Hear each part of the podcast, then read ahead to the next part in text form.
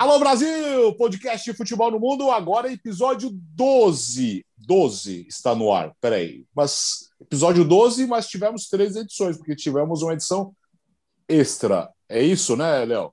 É, tudo bem, Alex? Bom dia. Bom dia para o Gustavo, para o Biratã, para você, para o fã do esporte. Bom, bom dia, dia, boa tarde, boa bom noite. dia, boa tarde ou boa noite, é isso, né, Cabeção? Não sei que hora que a pessoa está ouvindo isso. É.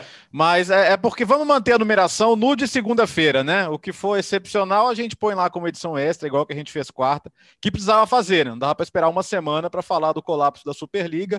Eu já estou, inclusive, quase pronto para para a missa de sétimo dia da Superliga e, e, que ela venha muito bem-vinda, né? Que foi um grande momento. Mas estamos juntos então, chegamos a 12 e com muitas novidades. E com muita audiência, muita audiência nos agregadores e também no YouTube. Graças a você, Gustavo Hoffman. A mim? Obrigado! Não, não, não, não, graças ao fã de esportes. Tem sido muito legal mesmo, uma repercussão positiva pra caramba, é bacana.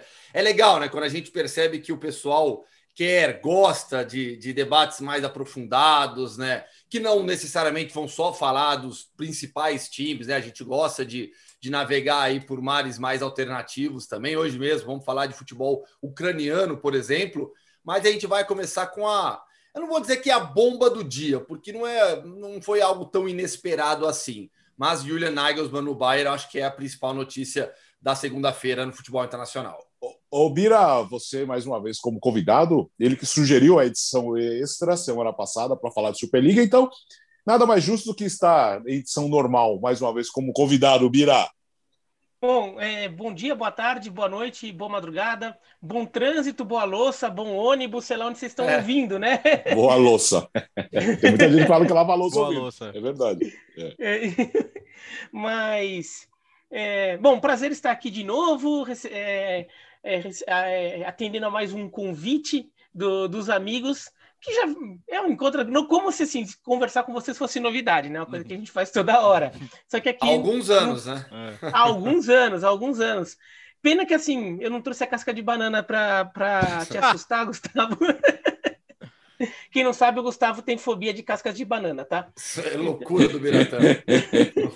é verdade. É... Não, sério, se, se, o nosso ouvinte ou espectador soubesse o escândalo que o Gustavo Hoffman deu quando achou uma casca de banana no lixo dele na, na redação da, da Trivela, cara, foi uma coisa realmente assustadora, velho. Eu, eu acho que o escândalo maior foi, o, foi a discussão com o Bira lá na redação da Trivela sobre o Super Size Me. Não, é aquela lá você ameaçou me agredir. Você levantou, você, que você, bom, é. você, tem, você, tem, o dobro do meu tamanho, você ainda ficou. eu sentado, você em pé assim, e ainda você olhando para baixo, ainda apontando o dedo. Aquela e, as veias saltadas, e as veias saltadas aqui no pescoço? Assim, ah, isso, isso, isso, isso, foi, isso foi na Euro 2008, que a gente é. tinha um sistema de ao vivo. E só que se, se ele deslogava, isso acontecia frequentemente, ele, ele deixava de entrar em ordem. Então os lances iam Nossa. lá para o começo e era desesperador. E, e, e um dia o Biratã se, se, desequilibrou um pouco emocionalmente com isso, começou a xingar o computador, dar um ataque. A gente batizou de ataque Pikachu, né? Porque lembrava muito o, o Pokémon naquela época. Enfim, grandes momentos. Mas hoje o Biratã tá, tá mais sereno, mais calmo e tá tudo tranquilo. É, um, dia gente, um, dia a gente conta também, Alex. É. Acho que essa nem você conhece, do dia da toalha. Lá na... Ah, é. é isso aí. Tem é, muita história. Eu acho que o Biratã vai ter que, vai ter que ficar mais, vai, vai ter que vir mais vezes. É, vai ter que vir mais é, vezes. É, vamos ver, vamos ver. Vamos ver se ele topa, né? Porque às vezes o Renan do Couto fica segurando ele lá no beisebol até de madrugada e fica muito difícil, né? Não quer liberar o cara para descansar. Escuta, vamos trabalhar. Como o Gustavo já antecipou, tudo caminha para o Nagelsmann ser um novo técnico do Bayern de Munique, né, Gustavo? Exatamente, né? Alguns dos principais veículos é, da imprensa alemã já confirmam o acerto entre Bayer e Nagelsmann. Né? Bild, a Kicker também, os principais jornalistas que cobrem o dia a dia do clube já noticiam também. Não há ainda nada oficial, não há nenhum acordo ainda entre os clubes. O que se fala é o Leipzig vai pedir cerca de 25 milhões de euros para liberar o Julian Nagelsmann, que tem 33 anos, é um dos técnicos mais promissores do futebol mundial e tem contrato assinado com Leipzig até junho de 2023. No entanto, pelas notícias que saíram, pela credibilidade até dos jornalistas que já divulgaram essas notícias, tudo leva a crer que Bayern e Leipzig se acertarão. Qual será o valor dessa multa rescisória, dessa rescisão, é impossível afirmar hoje. Mas o que se fala, o que se noticia é que o Leipzig pretende ganhar cerca de 25 milhões de euros para liberar o Julian Nagelsmann.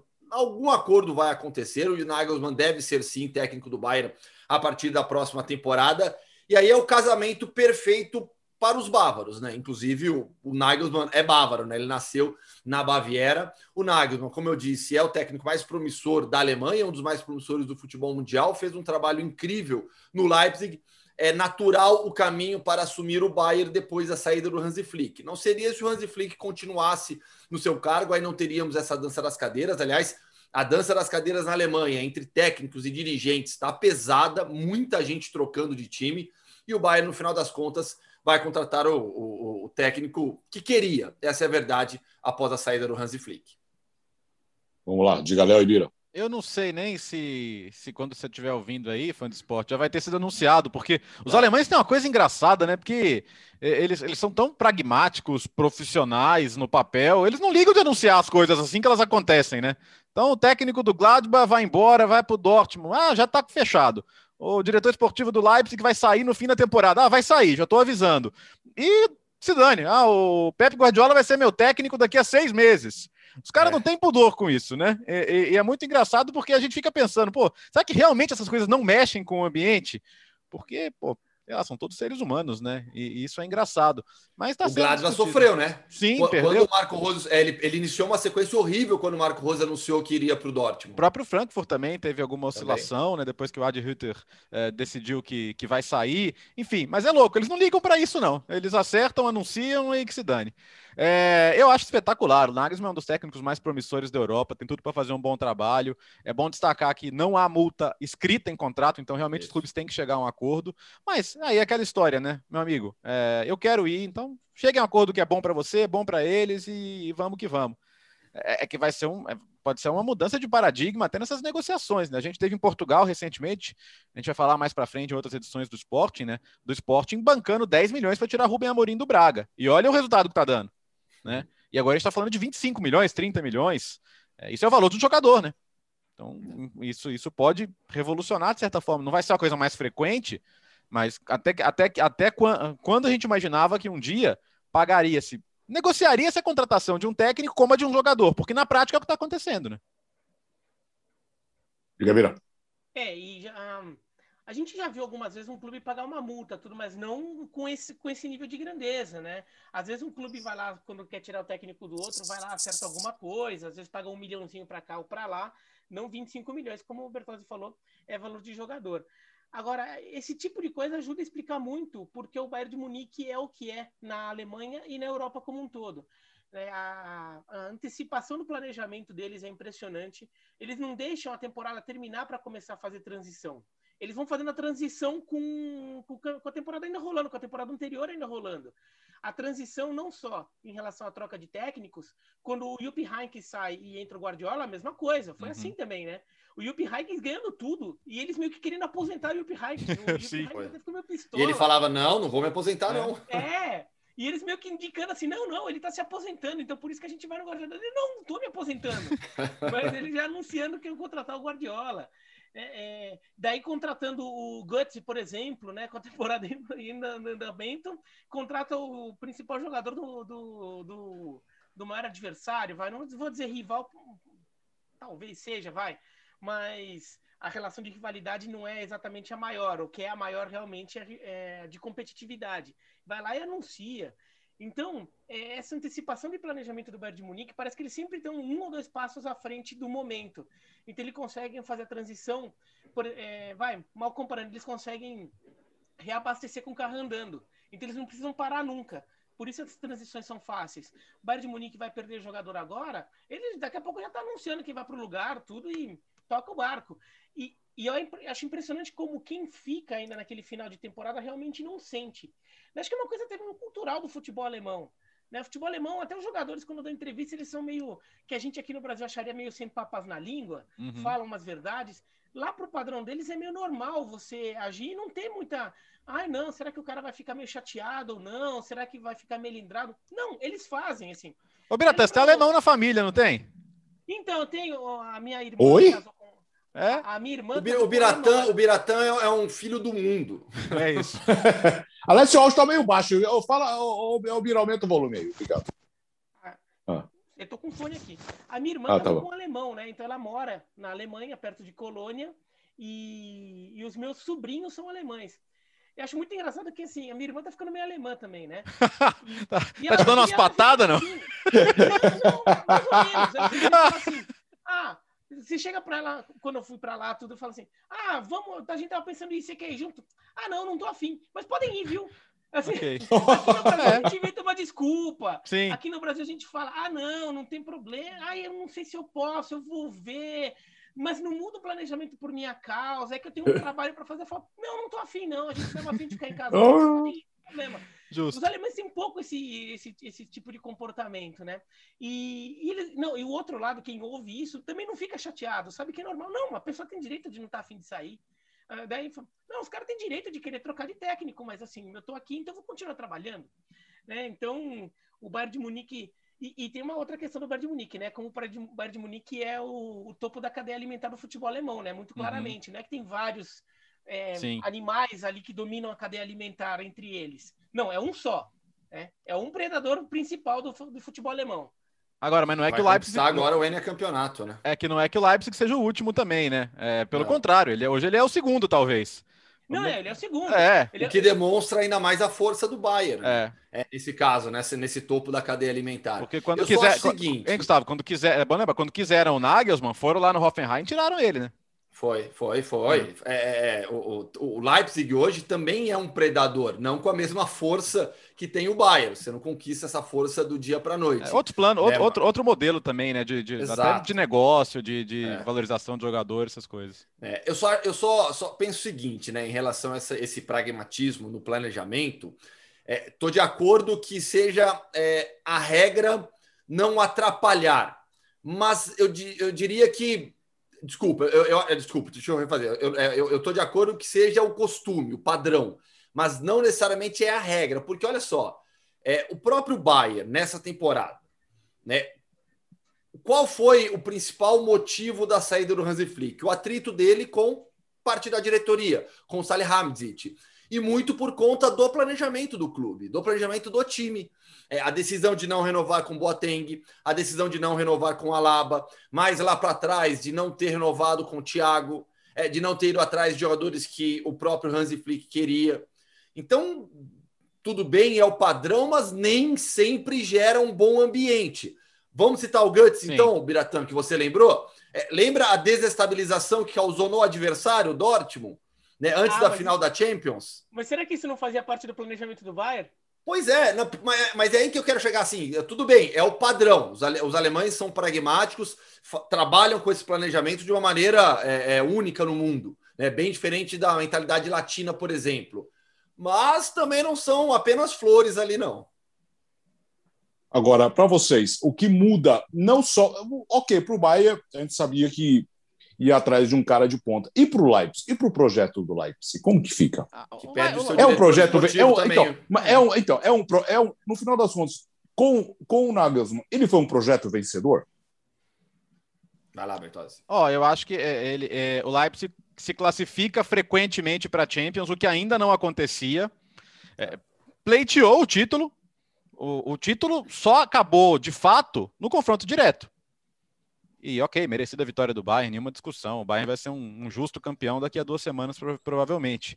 Mas, mas é um passo de cada vez. Claro que o Leipzig quer chegar a ganhar a Superliga e quer ter um modelo sustentável para isso. E acho que a coisa vai continuar, porque eles, eles têm um, uma escola interna também de formação de técnicos, de jogadores. O que se imagina é que o Jesse Mart, que veio lá da MLS, que foi para o uhum. Salzburg, que o, o próximo salto dele seja esse né? Sim. O pessoal do Bragantino precisa ficar, não precisa ficar com medo deles tirarem o Barbieri agora. Mas vai saber. mas, é, mas tudo bem. Mas assim, é, é o caminho. E, e, e, jogador, cara, vai entrar, vai sair.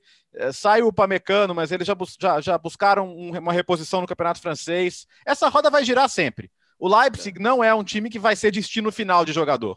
Mas ele vai valorizar muito o jogador e técnico é uma realidade do futebol alemão, Alex. A gente acabou de falar sobre esse topo da pirâmide que tem o Bayern, com domínio é, histórico é, mesmo olhando para todas as décadas de Bundesliga, o que o Bayern tem feito atualmente é incrível. Né? Atingiu um nível de jogo espetacular com Pep Guardiola, conquistou a tríplice coroa com Jupp Heynckes, é, retomou um nível altíssimo com Hansi Flick, mesmo em uma temporada com altos e baixos nessa reta final, é, dominou também a Bundesliga. No cenário internacional não foi tão forte como na temporada passada, mas é, dentro da Alemanha, o Bayern ainda é muito superior na disputa com seus rivais. Então, é, o o, o, Nagelsmann ele assume com a pressão, com a responsabilidade de conquistar o Deca Campeonato.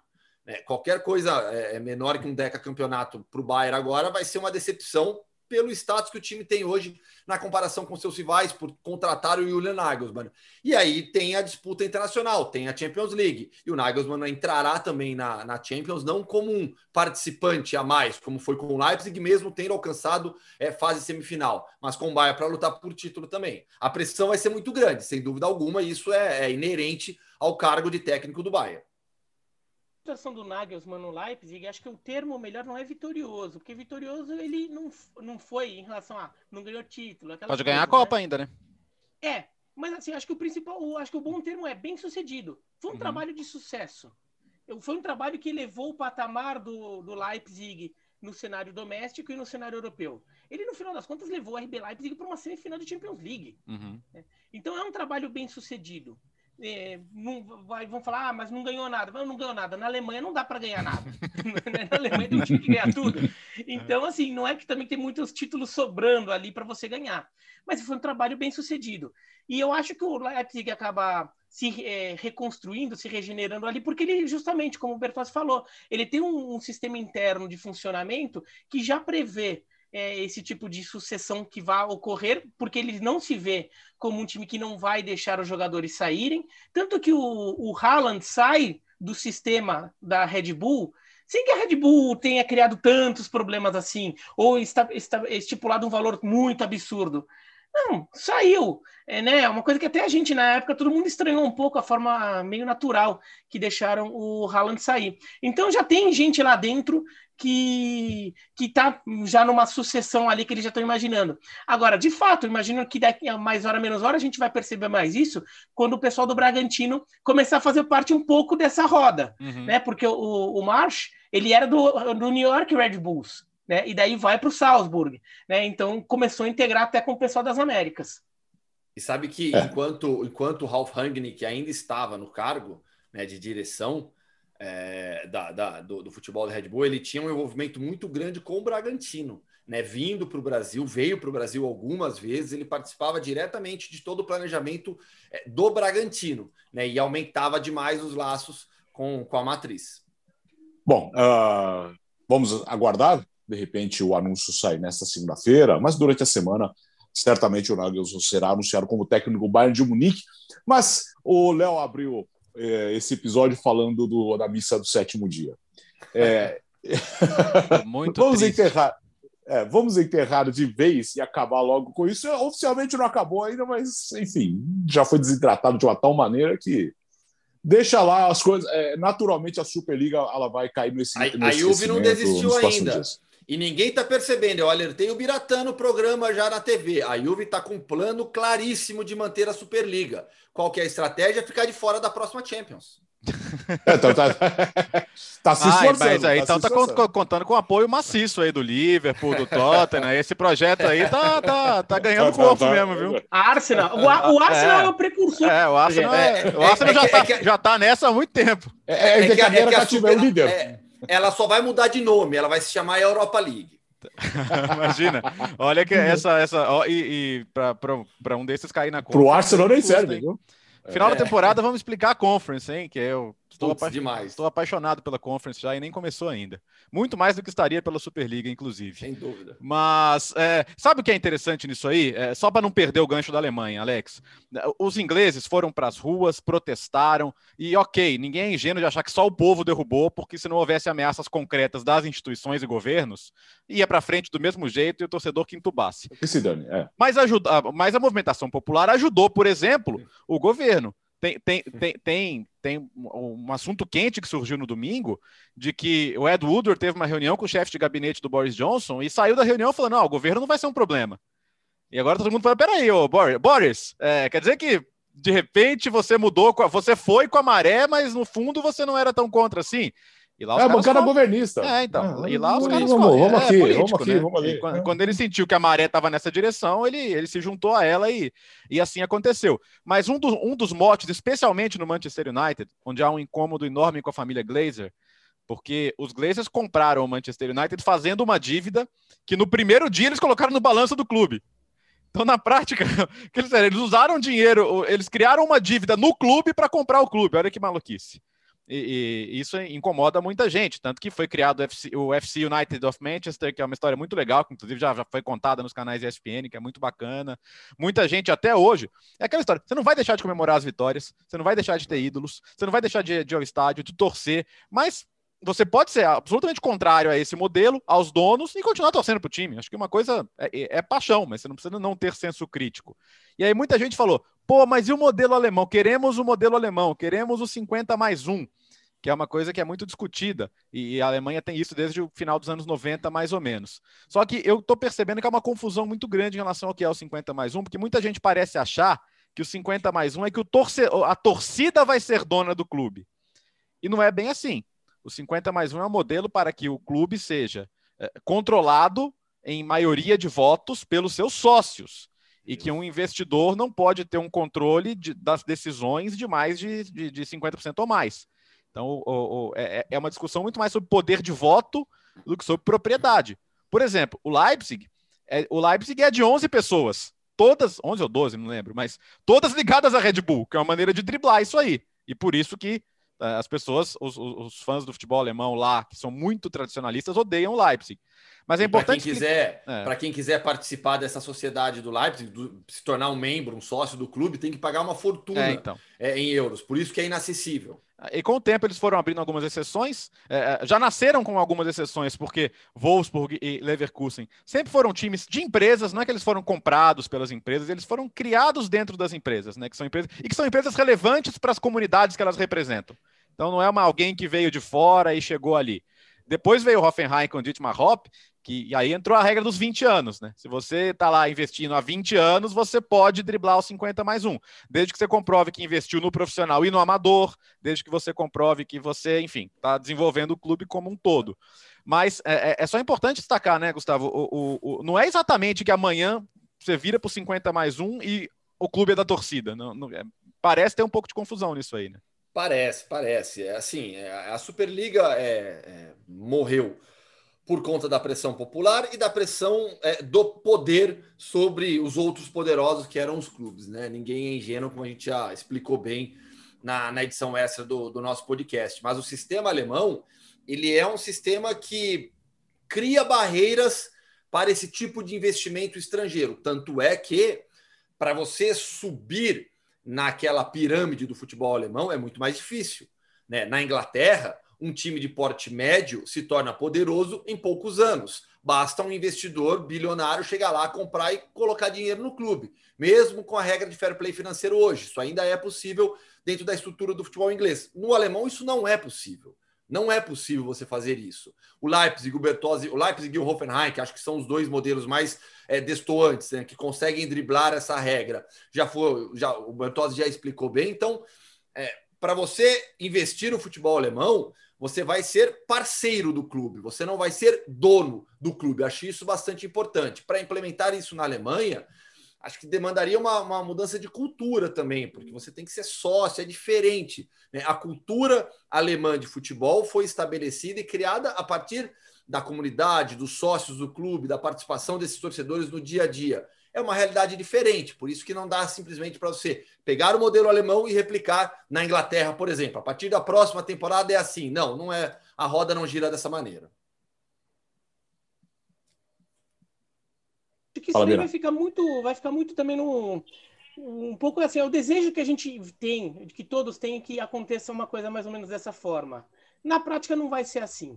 Né? Os, a gente, se a gente pegar até a origem dos clubes na Inglaterra, como eles viraram empresas, e como for, foram se desenvolvendo economicamente, eles pertenciam a torcedores, né? A uhum. fundos uhum. formados por torcedores, né? Quando isso no começo do século XX que os clubes ingleses têm que virar empresas, começo do século XX. A gente está falando de clube empresa agora, sim, mas uhum. isso na Inglaterra já existia com um modelo já de décadas e décadas e décadas. Os, é, eram consórcios formados por torcedores que, que passavam a administrar, mas sendo uma empresa ali, né?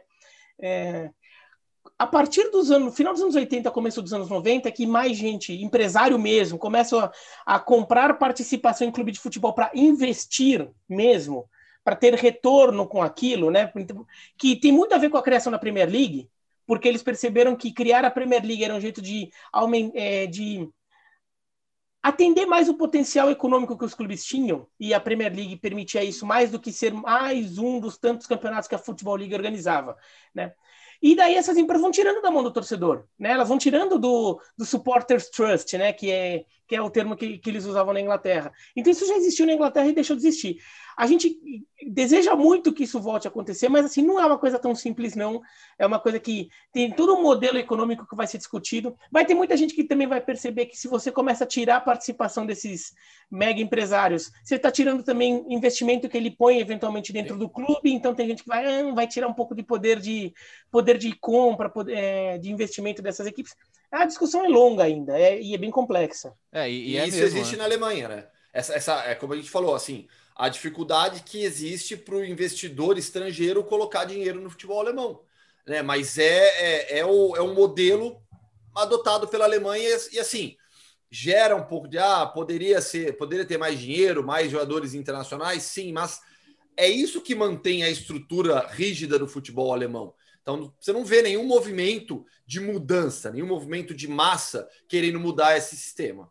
É, e, e, assim, é uma coisa importante que o, que o Biratã passou de passagem e eu acho legal reforçar é que é, é, nessa discussão, assim, a pessoa que acredita que a oposição à Superliga é um endosso completo ao sistema do futebol, às entidades, FIFA, UEFA, se depois de uma semana a pessoa ainda acredita nisso, aí não, não vai, tá para, não, ela não vai entender nunca mais. Então, essa aí eu já, já não perco mais tempo. É, a, a, esse que é o ponto legal de, de tocar. A Premier League, o governo inglês, a FA, todo o ambiente do futebol inglês, incentivou sim a entrada de capital estrangeiro duvidoso, sem saber a origem, sem saber se era lícito, porque entendeu que era o que ia fazer o negócio crescer e ter o tamanho que tem. Então, é, é esse é o ponto. E, e, e, agora, aí, como o Gustavo colocou, não dá para. Como é que você volta atrás? Como é que você fala, oh, a partir de amanhã, cara, empresa é, estrangeiro só pode ser dono de me, me, menos de meio clube? Não vai acontecer. Então, é assim. Ah, para é, ele quebra, né? É. Então, eu, o que eu acho que é legítimo, uh, o mais legítimo de todos os protestos é, primeiro, a defesa do sistema de pirâmide, de mérito esportivo, que é uma coisa fundamental, e acho espetacular que o, que o torcedor do próprio clube tenha pensado isso, Sim. que é importante ele assistir a Premier League sabendo que o resultado importa para o clube dele, né? Porque eu acho que é fundamental. Imagina você ser de um time, cara, do Arsenal, por exemplo, ou sei lá, do Liverpool, que tá perigando ficar fora da Champions. O que, que é ser o campeonato pro Liverpool agora? Né? Tava vendo esse fim Nada, faz tempo. É. A, a, a, a Atalanta tá brigando para ficar em segundo, para fazer uma campanha histórica na Série A. E o Gasperini falou na, na, na, TV italiana esse fim de semana. Cara, imagina se tivesse passado. Vamos falar, ó, ó, ó, UEFA, o Superliga, beleza, tá aprovado. Pode começar ano que vem. Pra que, que a Atalanta ia entrar em campo contra o Bolonha e meter cinco, cara? Vamos ficar em casa, vamos fazer outra coisa, né?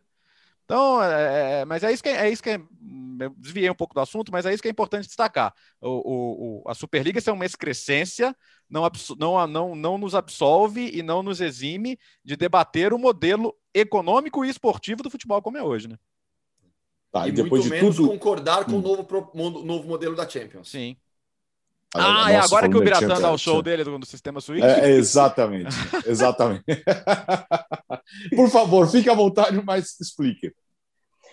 Não, primeiro que a, a UEFA está vendendo essa, esse regulamento da, da, da, futura Champions League como sistema suíço e ele não é o sistema suíço. Ele é uma, foi uma distorção que ele pegou como inspiração o sistema uhum. suíço e, e fez virar uma coisa que perde um pouco o que há de mais, de, de mais apelo no sentido positivo no sistema suíço. É, eu conheço o sistema suíço porque ele é muito usado em competições de xadrez e meu filho compete em torneios de xadrez. Então, eu já acompanhei muitos torneios no sistema suíço, torcendo loucamente, como eu não torceria por mais ninguém, nenhum time de futebol no sistema suíço, porque eu estou torcendo para o meu filho ser campeão, ganhar, fazer uma boa competição, sei lá o quê. Sistema suíço você junta todo mundo ali num grupão só, e daí você faz, você faz a primeira rodada de acordo com ranking, com alguma pontuação, ou simplesmente com sorteio. E daí quem ganha na, na segunda rodada, quem ganha enfrenta quem ganha. Quem perde enfrenta quem perde, quem empata enfrenta quem empata. Na terceira rodada, quem tem vai, vou usar para termos de futebol, vai. Quem tem seis pontos enfrentaria quem tem seis pontos, quem tem quatro, quem tem quatro, quem tem três, três. Mais ou menos assim. Se der número ímpar, claro, alguém de quatro vai pegar alguém de três pontos, mas é mais ou menos assim. É, num campeonato de 36 times, que é o caso da Champions League futura, seis rodadas você definiria um campeão, seria suficiente para você definir o primeiro colocado. Só que você não quer definir o primeiro, você quer definir todos os classificados para o mata-mata. Então, dez rodadas é bom, porque daí te, é, desequilibra um pouco lá no meio da tabela. O sistema suíço cria muito bololô no meio. Né? Porque quem está mal pega quem está mal, então começa a ganhar. E quem está bem pega quem está bem, então começa, alguém começa a perder. Então uhum. vai sempre embolando. Agora, com 10 rodadas, você tende a diferenciar. O problema é que a UEFA está querendo fazer um que, a, que a, toda a tabela seja pré-determinada. Não quer fazer o sistema suíço de verdade, que é botar quem ganha contra quem ganha. O quem ganha contra quem ganha, eu achava que era um pedido dos grandes, por quê? Porque depois de duas, três rodadas, você está botando só clássico para acontecer. Você está botando o Liverpool contra o Bayern de Munique. Daí um é o primeiro do, do, da classificação ou contra o segundo. Daí você está botando o Real Madrid contra Manchester City, que é o terceiro contra o quarto. Você tá botando, você só está botando eles entre confrontos diretos valendo as primeiras posições. Nesse sistema da, da, da UEFA, eles simplesmente são 10 rodadas aleatórias, quer dizer que eles vão balancear de acordo para todo mundo ter um nível de, de força meio parecido, né? Enfrentar times é, de patamares de, de, nível técnico parecidos todo mundo, mas não vai ter essa, essa coisa que eu achava que era o que os grandes queriam no sistema suíço, que é forçar mais jogos entre eles.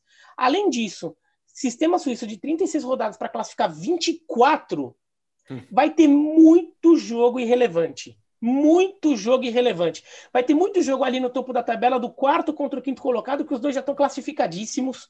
Vai ter muito jogo entre pior do que o quarto contra o quinto que já estão classificados, porque pelo menos vai ser um Real Madrid Manchester City esse jogo. Então é um jogo legal, pelo tem um desafio técnico. Vai ter jogo tipo, vai com todo respeito aos times, tá? Napoli e Lyon ali que vai ser o 17 contra o 20, que os dois também já estão classificados. Né? Uhum. Ou então vai, ou, eu sei que você gosta, Gustavo, né? mas sei lá, vai acabar acontecendo de ter, por exemplo, um Slavia Praga contra sei lá quem, em que os dois já estão classificados sabe? Que ah, não, o Slavia Praga vai jogar já classificado? é, estão brincando, mas eles bateram no. só não bateram é. no Arsenal, mas nos outros eles bateram, né? Então, e não, e o Slavia Praga numa dessas, que o Slavia Praga ficaria, digamos que ele perca as duas primeiras rodadas pegando um time grande, ele vai ficar lá embaixo. Só que como o Slavia Praga é um time decente, é capaz daqueles joguinhos lá embaixo contra o Spartak Moscou e contra o Olympiacos, ele ganha dois uhum. e faria seis, alguma coisa assim, entendeu? Então ele é capaz de ficar se metendo ali na vigésima, vigésima quarta posição, né? Que é a classificação de Liga Europa, vai para o patamar de terceiros colocados de grupos na Champions de hoje. E daí você vai ter jogos entre esses times médios já classificados. Então realmente vai ser um sistema bem ruim.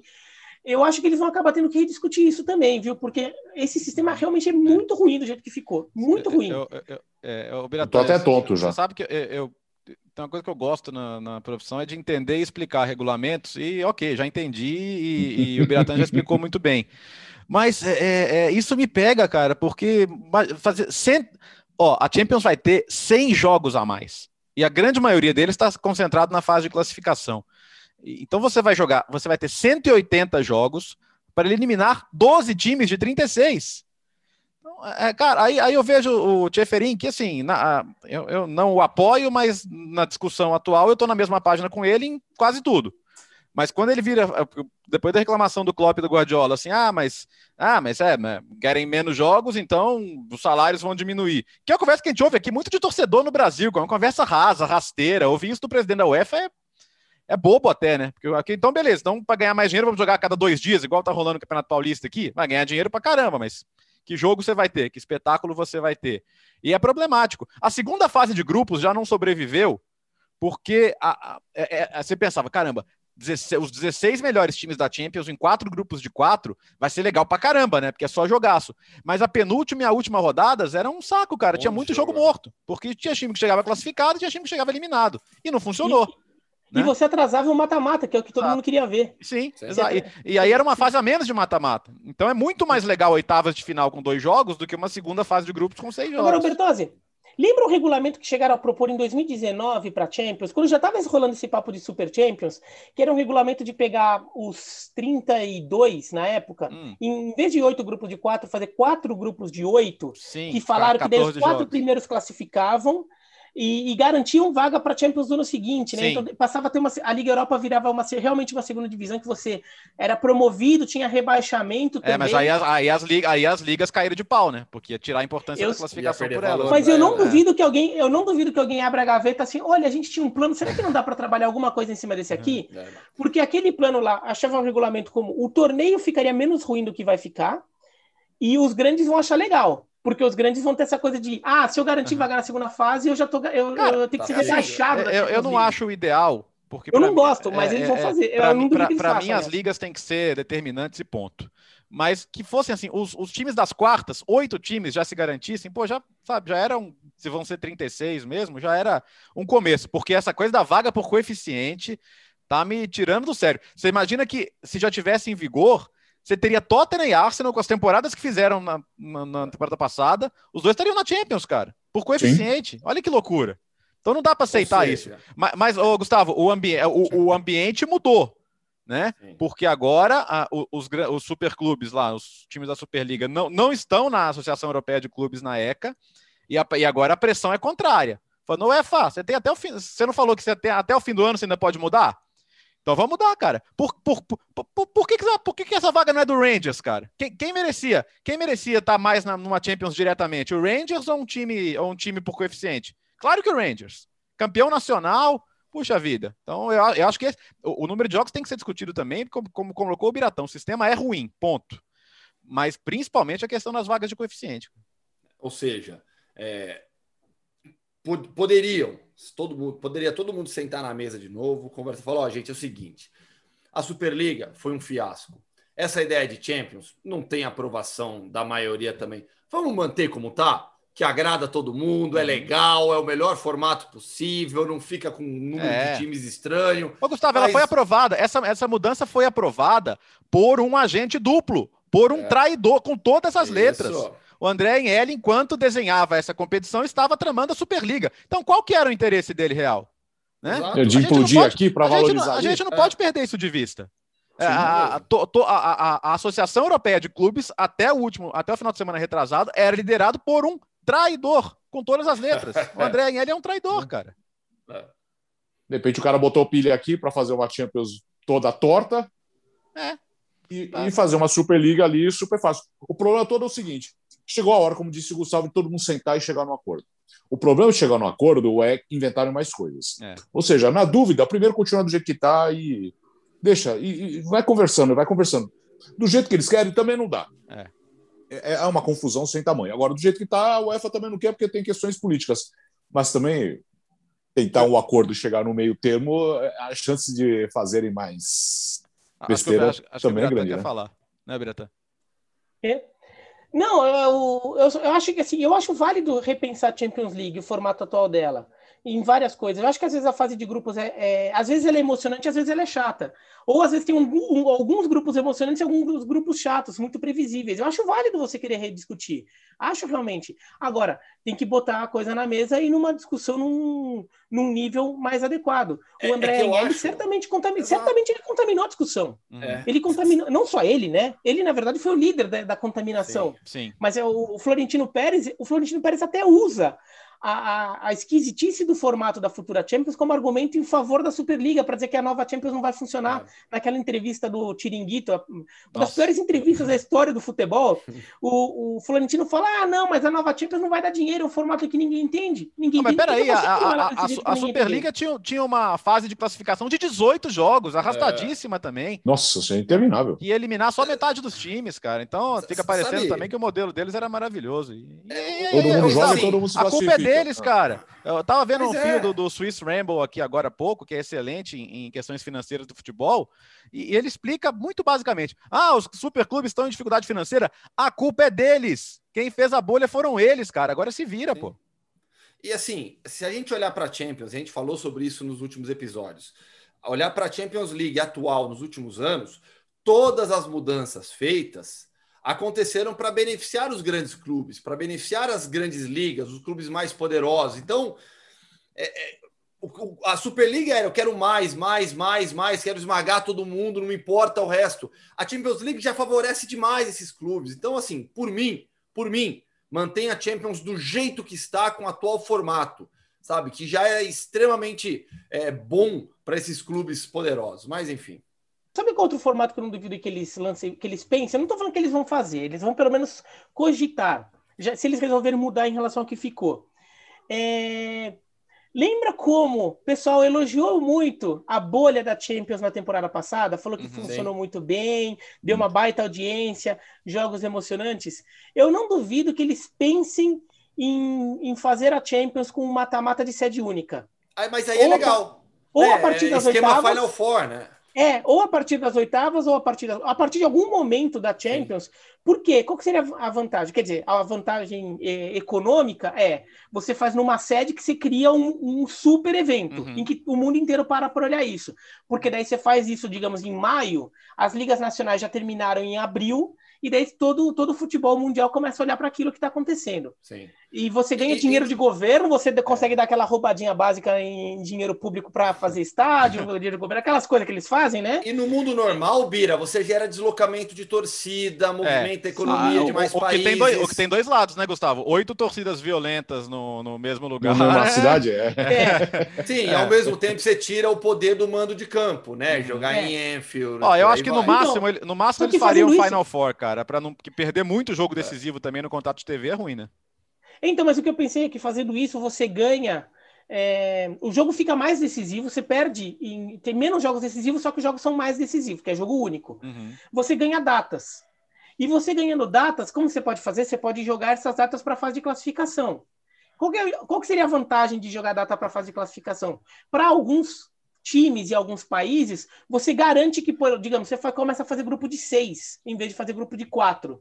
Fazendo grupos de seis, você está garantindo que cada time, em vez de três jogos, vai ter cinco jogos em casa. Uhum. Ou e vai ter dez jogos na TV em vez de, de seis jogos na TV. Então você. Porque não termina valorizar... nunca, né? Quê? Só que não termina nunca, né? Não, não termina, mas é, assim, eles estavam querendo é fazer, eles estavam querendo é fazer uma Superliga né? com um grupo de 10. A Superliga era com, com, com um grupo de 10. Né? Então, fazendo um grupo de seis, só que daí você pode, por exemplo, a TV italiana. A TV italiana não tem garantia que vai ter muito italiano na reta final, mas ele tem garantia que vai ter dez rodadas ali com vários italianos jogando. Né? Então pode tirar um pouco mais da TV italiana. A TV alemã sabe que não vai ter só o Bayern de Munique chegando lá na frente, vai ter vários times jogando vários jogos, né? Então você pode, eles têm é uma conta que eu não duvido que eles façam e de repente podem chegar à conclusão de que pode valer a pena é, estudar isso. Olha, a conclusão é o seguinte: hum. É, não, não, não vai aparecer um regulamento em que todo mundo concorde. É, então, não. simples assim. A, a, a questão é que, é que agora o, o vento. É, é, é, óbvio, você colocou em algum momento, Alex, os, os superclubes vão voltar a ter palavra, porque eles são ricos e poderosos e é isso que acontece. E outras pessoas que mandam vão mudar, né? Aí, porque, por exemplo, o Chefferin e o Anhel estão rompidos. Um, ele é padrinho da filha do Anhel, mas agora que o, que o, cara se revelou um traidor, eles não têm mais relação. Então, assim, para o, até a Juventus discute trocar o presidente, porque foi um fiasco de imagem gigantesco, né? E os caras da Fiat, e é tudo família, né? Então, quem, quem vai tirar o Agnelli da, da presidência da Juventus são os parentes dele. Mas Há tudo bem, anos. faz parte. Né? É, mas, mas, em algum momento eles vão voltar a ter força. Então, a hora de, de empurrar, é, como diria o ministro, passar a boiada, né? na, na, no, no, que desejam os, os, os, o, o grande bloco de clubes, é agora, cara. É, é agora.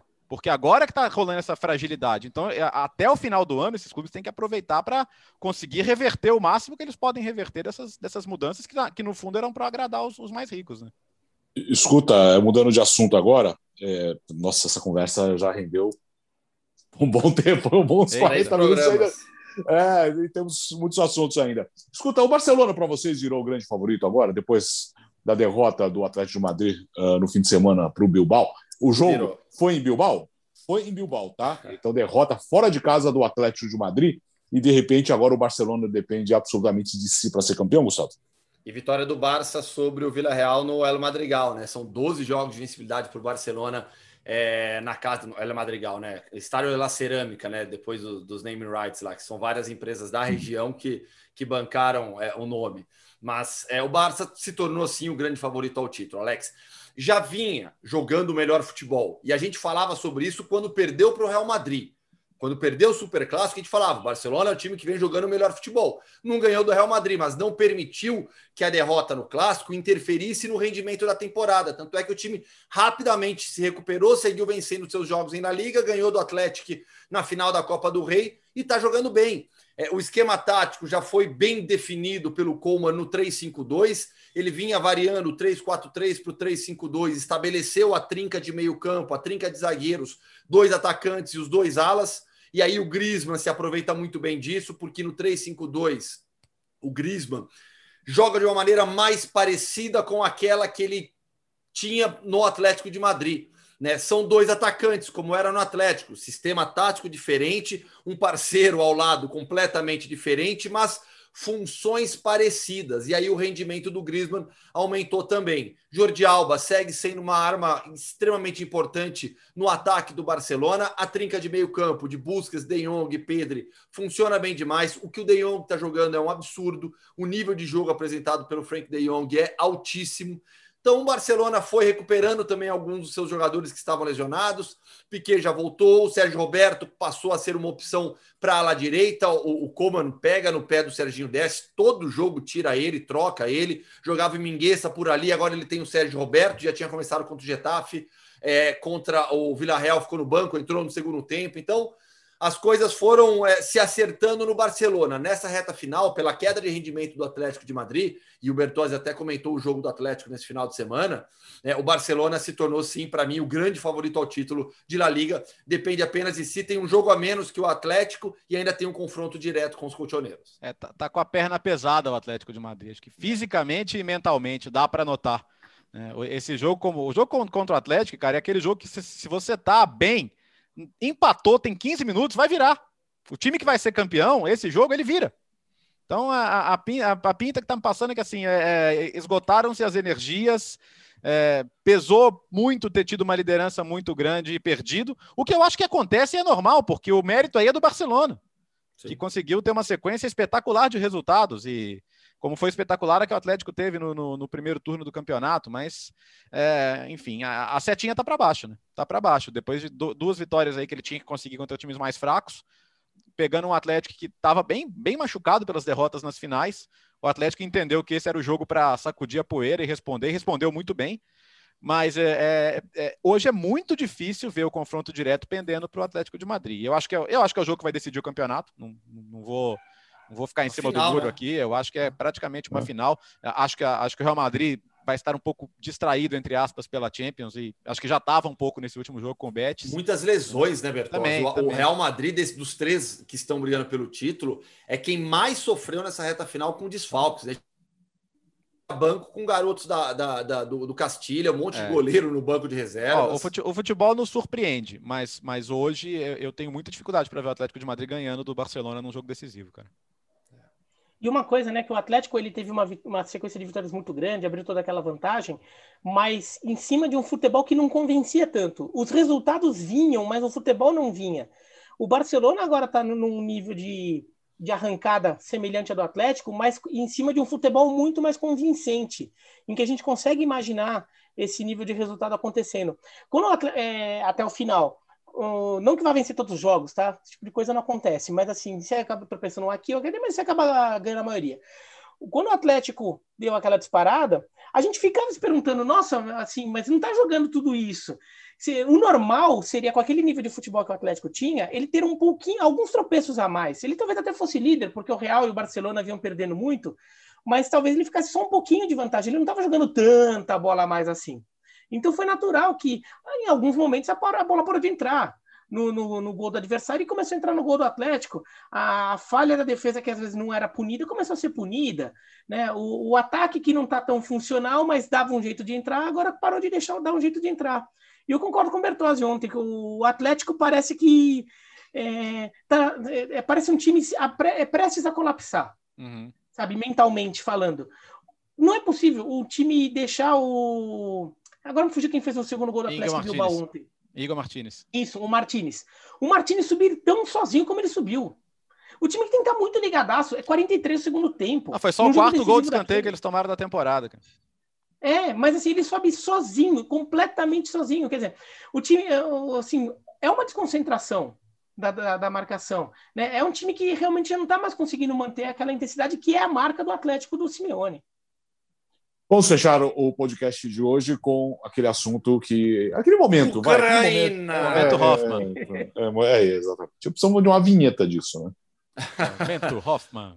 Não, teve, teve, tivemos o título de, do Dinamo Kiev no Campeonato Ucraniano nesse final de semana, 16 título ucraniano do clube, 20 título, 29 nacional, somando os títulos ucranianos e os títulos soviéticos. O Dinamo Kiev foi um dos grandes clubes da União Soviética.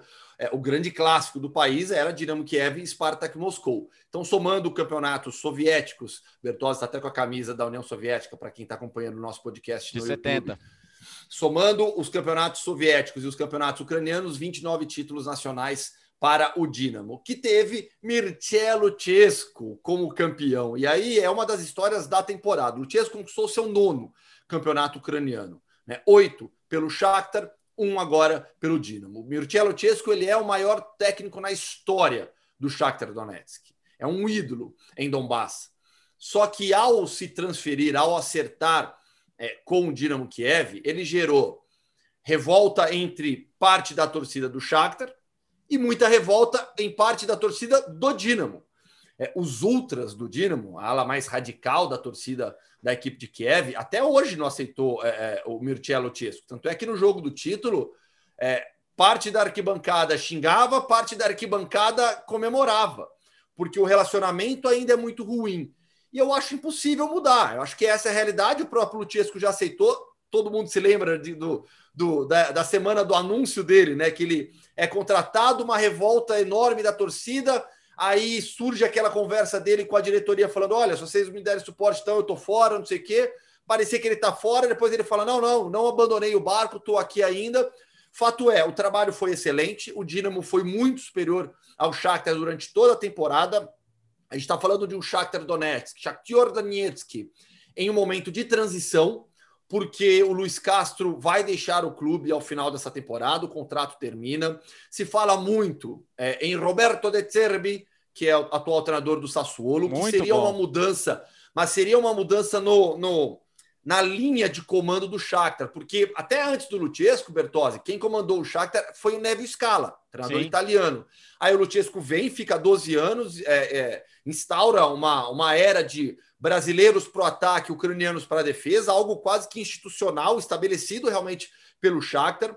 Na sequência do Luchesco vem o Paulo Fonseca, o Luiz Castro, e agora pode ter essa mudança de rumo. Tivemos o Tyson deixando o clube também recentemente, é, na expectativa para ver o que, que vai acontecer com o Shakhtar, confirmada a saída do Luiz Castro e definindo quem será o treinador. Fato é que o Dinamo foi realmente muito superior na temporada, conquistou o campeonato ucraniano de maneira até fácil. O Shakhtar está na briga pelo vice-campeonato. É, o Zaria Luganski, que é o terceiro colocado, com um jogo a menos, está brigando pela segunda posição, que seria um desastre para o Shakhtar ficar de fora do que seria pelo vice-campeonato ucraniano, é a terceira fase preliminar da Champions. O campeão vai para a fase de grupos. Né? Mas já pensou o Shakhtar nem podendo tentar a Champions League? Então tem, temos, temos é, uma mudança de, de, de, controle do futebol ucraniano nessa temporada. Agora é louca essa, essa rejeição cruel da torcida do, dos Ultras, né, o Luchesco, e que continua, né? Porque ela, ela é além do, da identificação com o Shakhtar, né? Teve uma, umas declarações dele lá atrás que, que esses caras não engolem, né? Até porque os Ultras tem boa parte, a totalidade deles, o Gustavo deve saber melhor, mas que são nacionalistas, ultranacionalistas, Sim. né? Então, lá atrás ele deu uma declaração falando: ah, adaptação na Ucrânia, tranquilo. Para mim, Ucrânia, Rússia, sempre foi tudo igual, né? Na, na, minha boa parte da minha vida era tudo União Soviética. E vamos lembrar o, a crise que vivem Ucrânia e Rússia hoje. Os times não podem nem se enfrentar, né? Então os caras não, não o perdoam por isso. E não vão perdoar. Esse, é, esse enquanto ele estiver lá, não adianta achar que o título vai calar esses caras, porque, como você confirmou, né, Gustavo? É uma, é uma é. questão nacionalista, né? E a guerra continua. O conflito Sim. no leste da Ucrânia não parou. O Shakhtar segue jogando em Kiev. Eu fiz até uma entrevista recentemente, publiquei no meu blog, com o diretor de marketing do Shakhtar, né? Eles passaram o jogo, o Shakhtar e Dinamo, para o Brasil via streaming. É, eles estão de olho no mercado brasileiro para investir mais aqui também. Mas o Shakhtar segue instalado em Kiev. O Shakhtar não voltou para a região de Donbass, não, vo não voltou para Donetsk. O conflito persiste.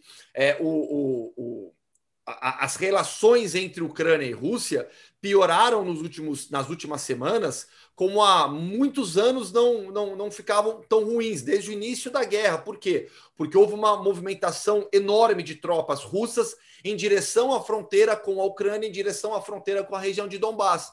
Então, essa instabilidade política na região persiste. Por isso que muita gente pode olhar de longe, né? O torcedor brasileiro, ah, mas por quê? O Bertozzi tocou num ponto é, crucial dessa história, é que vai muito além do futebol. Diga, Bira. É, e bom, é interessante o, o que, que vai acontecer com, com o Shakhtar Donetsk nesse novo modelo.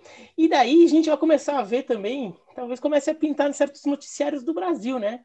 Jogador do, do Shakhtar, se de repente houver uma mudança de modelo, de jogadores brasileiros que estão por lá, já vê, o Tyson já voltou, daqui a pouco a gente vai começar a ouvir falar mais disso, é, mais mesmo. explicações sobre isso, porque daqui a pouco vai virar argumentação para jogadores que estão por lá eventualmente voltarem, porque, ah, não, porque o técnico novo não gosta de brasileiros, é aqueles papos que às vezes aparece. Talvez aconteça alguma coisa assim, de você ouvir em primeira mão aqui com o Gustavo falando no blog Futebol no Mundo.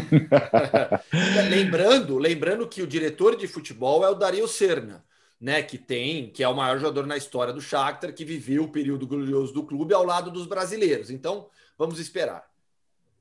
É isso, gente. Uma hora depois, Boa. terminamos. Valeu, Léo. Até semana. Valeu, até semana que vem. Ficou bom esse aí, hein? Gostei. Deixa oh, comentário nossa. no YouTube.